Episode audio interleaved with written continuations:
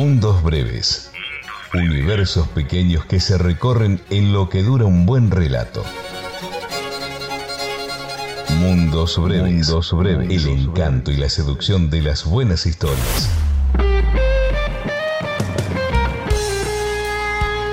Una invitación a escuchar lo que alguna vez escritoras y escritores imaginaron para vos. A recorrer ese mágico sendero que va de la palabra escrita a la voz en el aire. Cerca tuyo, envolviéndote, habitándote. Mundos Breves, una producción del 88.9 Radio Universidad Nacional de Luján. En Mundos Breves, Carlos Gioni te cuenta las historias. Luis Fulcos hace la locución y Ricardo Castiñeira edita, sube, hace pases mágicos y siempre, siempre acompaña con buen ánimo.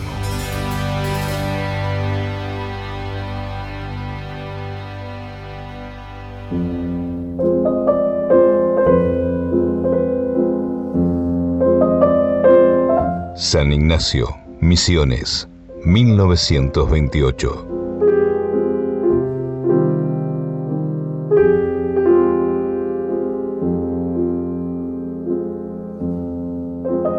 La luna de miel de Alicia fue un largo escalofrío. Rubia, angelical y tímida, el carácter duro de su marido heló sus sueños de novia. Ella lo quería mucho a Jordán, su marido, y él por su parte la amaba profundamente, pero no se lo decían nunca. Durante tres meses vivieron una dicha especial. Ella hubiera deseado menos severidad en ese rígido cielo de amor, pero el impasible semblante de su marido la frenaba, siempre. La casa en que vivían influía un poco en sus pesares. La blancura de ese patio silencioso con frisos, columnas y estatuas de mármol producía en cualquiera una otoñal impresión de palacio encantado. Dentro Dentro de la casa, el estuco blanco sin un rasguño afirmaba aquella sensación de frío desapacible. Al cruzar de una pieza a la otra, los pasos hallaban eco en toda la casa.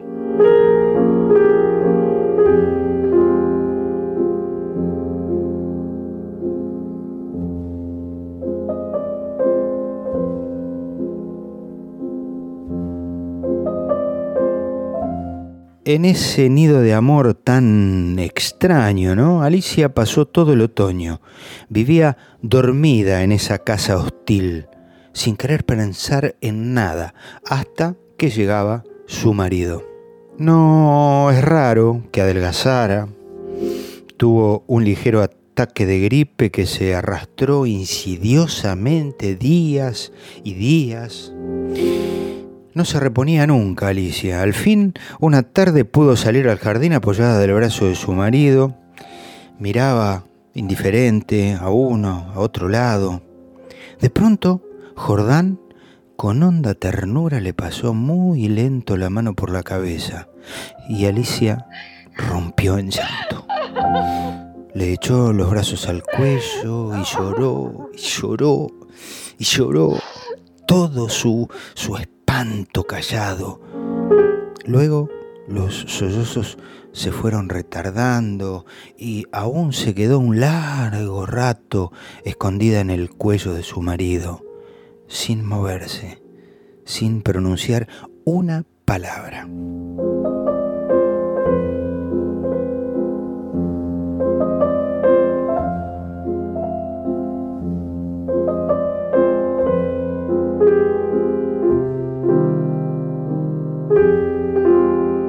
Ese fue el último día en que Alicia estuvo levantada. Al día siguiente amaneció desvanecida. El médico de Jordán la examinó con suma atención, ordenándole cama y descanso absolutos. Tiene una, una debilidad enorme, no me la explico. Sin vómitos, nada. Si mañana se despierta como hoy, Jordán, llámeme, ¿eh? llámeme enseguida. Al otro día, Alicia seguía peor. Vino el médico. Alicia tenía una anemia agudísima, completamente inexplicable. No tuvo más desmayos, pero se iba visiblemente muriendo.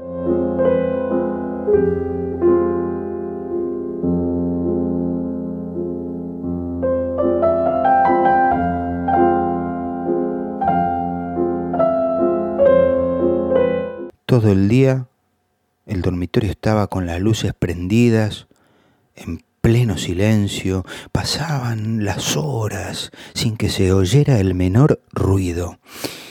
Alicia dormitaba. Jordán vivía en la sala, también con toda la luz encendida. Iba de una punta a la otra con incansable obstinación. La alfombra ahogaba los pasos de Jordán y de a ratos entraba en el dormitorio, proseguía su mudo vaivén a lo largo de la cama, deteniéndose un instante en cada punta y miraba a su mujer.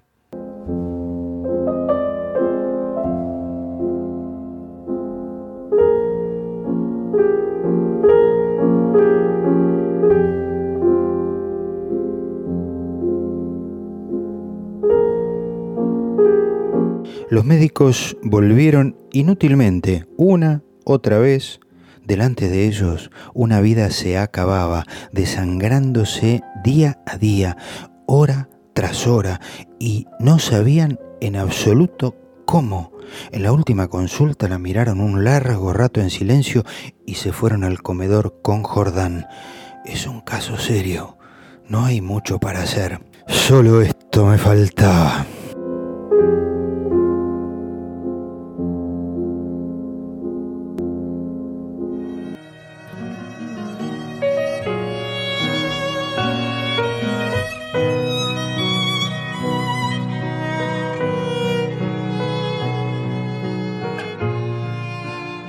Alicia comenzó a tener alucinaciones, confusas, flotantes al principio, que descendieron luego a ras del suelo. La joven, con los ojos desmesuradamente abiertos, no hacía otra cosa que mirar una alfombra a uno y otro lado del respaldo de la cama. Una noche quedó de repente mirando fijamente. ¡Jordán! ¡Jordán!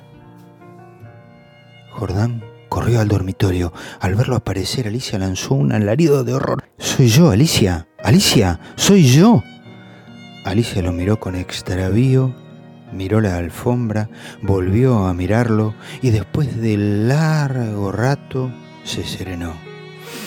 Sonrió, tomó entre las suyas las manos de su marido, acariciándola por media hora temblando.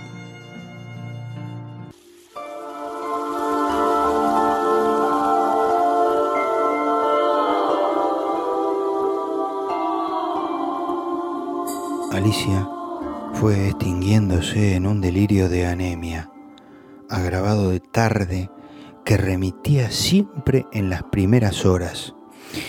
Durante el día no avanzaba su enfermedad, pero cada mañana aparecía lívida, en síncope casi. Parecía que únicamente de noche se le fuera la vida en nuevas oleadas de sangre, Siempre tenía al despertar la sensación de estar desplomada en la cama, con un millón de kilos encima. Desde el tercer día este hundimiento no la abandonó más. Apenas podía mover la cabeza. No quiso que le tocaran la cama, ni que le arreglaran el almohadón. Sus terrores crepusculares Avanzaban ahora en forma de monstruos que se arrastraban ante la cama, trepaban por la colcha. Luego perdió el conocimiento. Los dos días finales deliró sin cesar a media voz.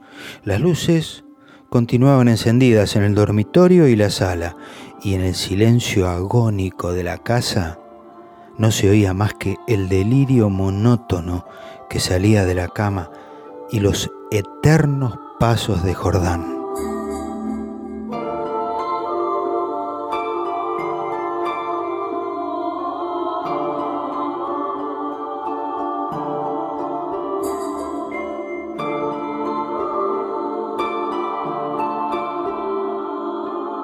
Alicia murió por fin. La sirvienta cuando entró después a deshacer la cama sola ya, miró un rato extrañada el almohadón. Señor, en el almohadón hay manchas. Parece sangre. Jordán se acercó sobre la funda. A ambos lados del hueco que había dejado la cabeza de Alicia se veían unas manchitas oscuras. Mm, parece que fueran picaduras. Levántelo a la luz. La sirvienta lo levantó, pero enseguida lo dejó caer y se quedó mirándolo, lívida y temblando. Sin saber por qué, Jordán sintió que los cabellos se le erizaban. ¿Qué hay? Está repesado este almohadón. Jordán levantó el almohadón que pesaba extraordinariamente. Salieron con él y sobre la mesa del comedor Jordán cortó la funda y envoltura de un tajo. Las plumas superiores volaron y la sirvienta dio un grito de horror con toda la boca abierta. Sobre el fondo entre las plumas, moviendo lentamente las patas velludas, había un animal monstruoso, una bola viviente y viscosa. Estaba tan hinchado que apenas se le adivinaba la boca.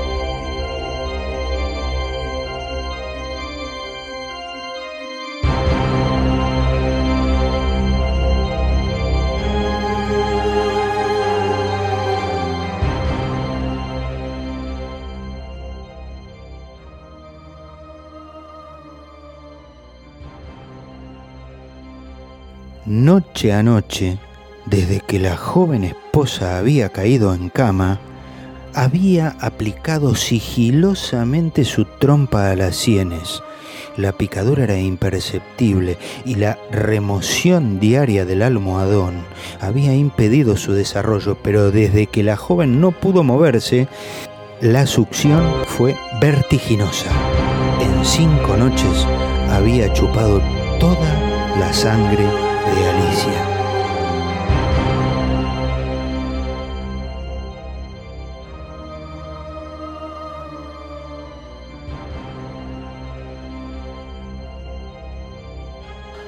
Jordán caminó hasta el hogar, tomó el hacha que usaba para partir los tacos de leña, volvió a la mesa con paso decidido y una expresión demencial en los ojos. Levantó el hacha y la hundió en el viscoso animal y volvió a golpear y a golpear, mientras la sangre de Alicia iba manchando la mesa, el piso, cada una de las plumas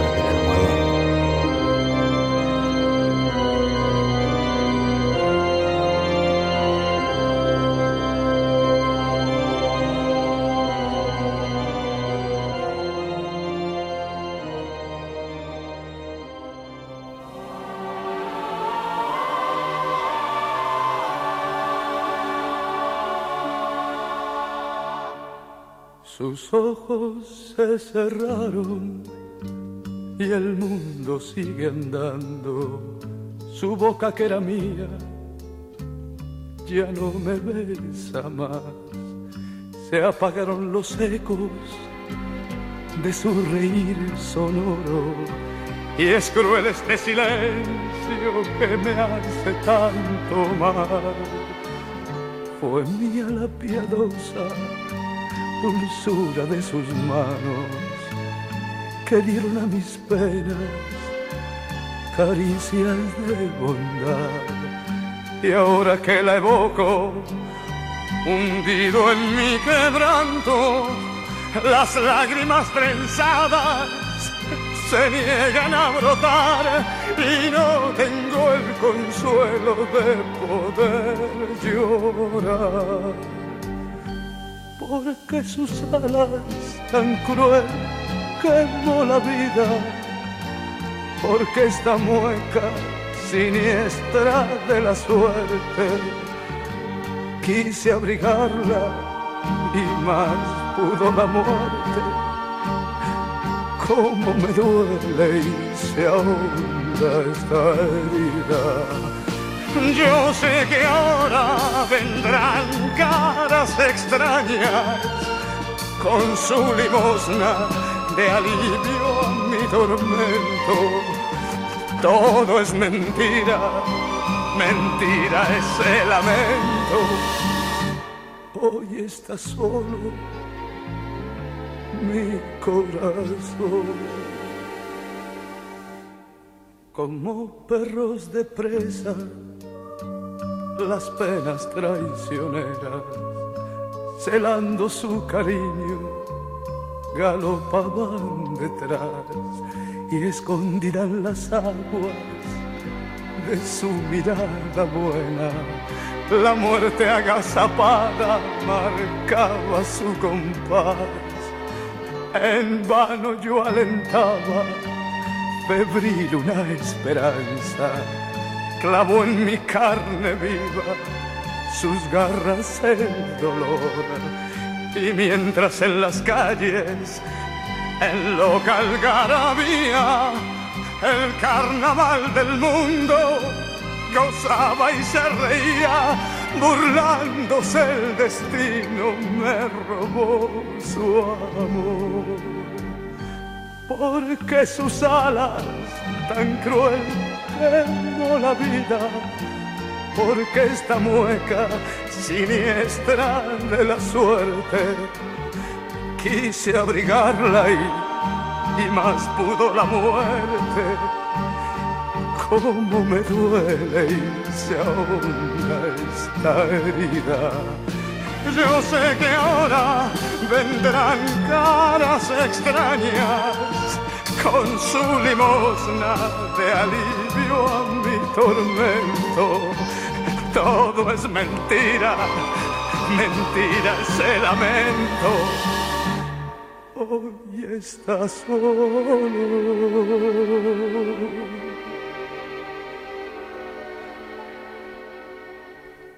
Mi corazón.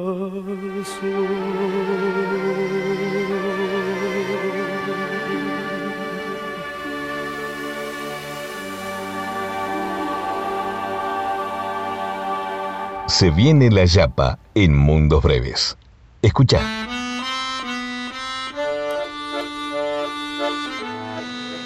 ¿Qué es eso?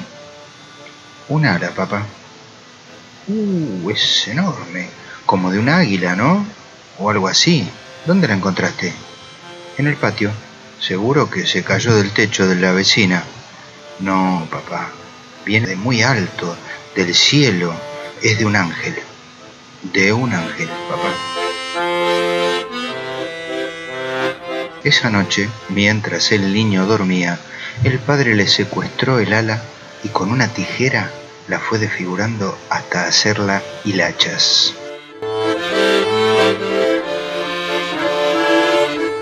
Sin embargo, el niño había tomado la precaución de guardar una pluma y ni bien despertó, la fue a enterrar en el barro de una enorme maceta donde una planta con un verdor tristón desparramaba su sombra por el patio.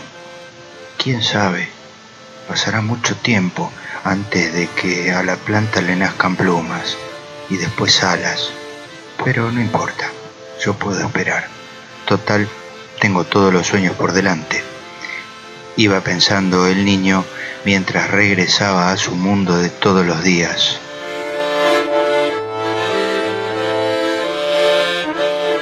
Una casa sin un animal, sin un perro, sin un gato con quien compartir el silencio o las noches.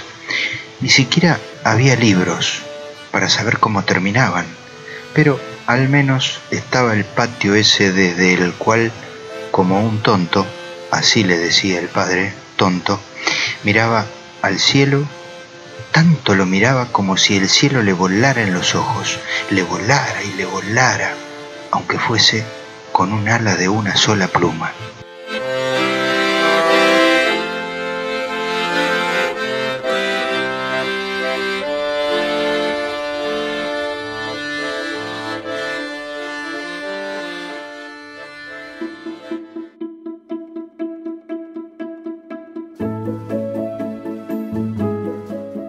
Escuchaste El almohadón de plumas de Horacio Quiroga, adaptación de Mundos Breves, Sus ojos se cerraron de Gardel y de Pera por Sandro y Niños 2 de Eugenio Mandrini.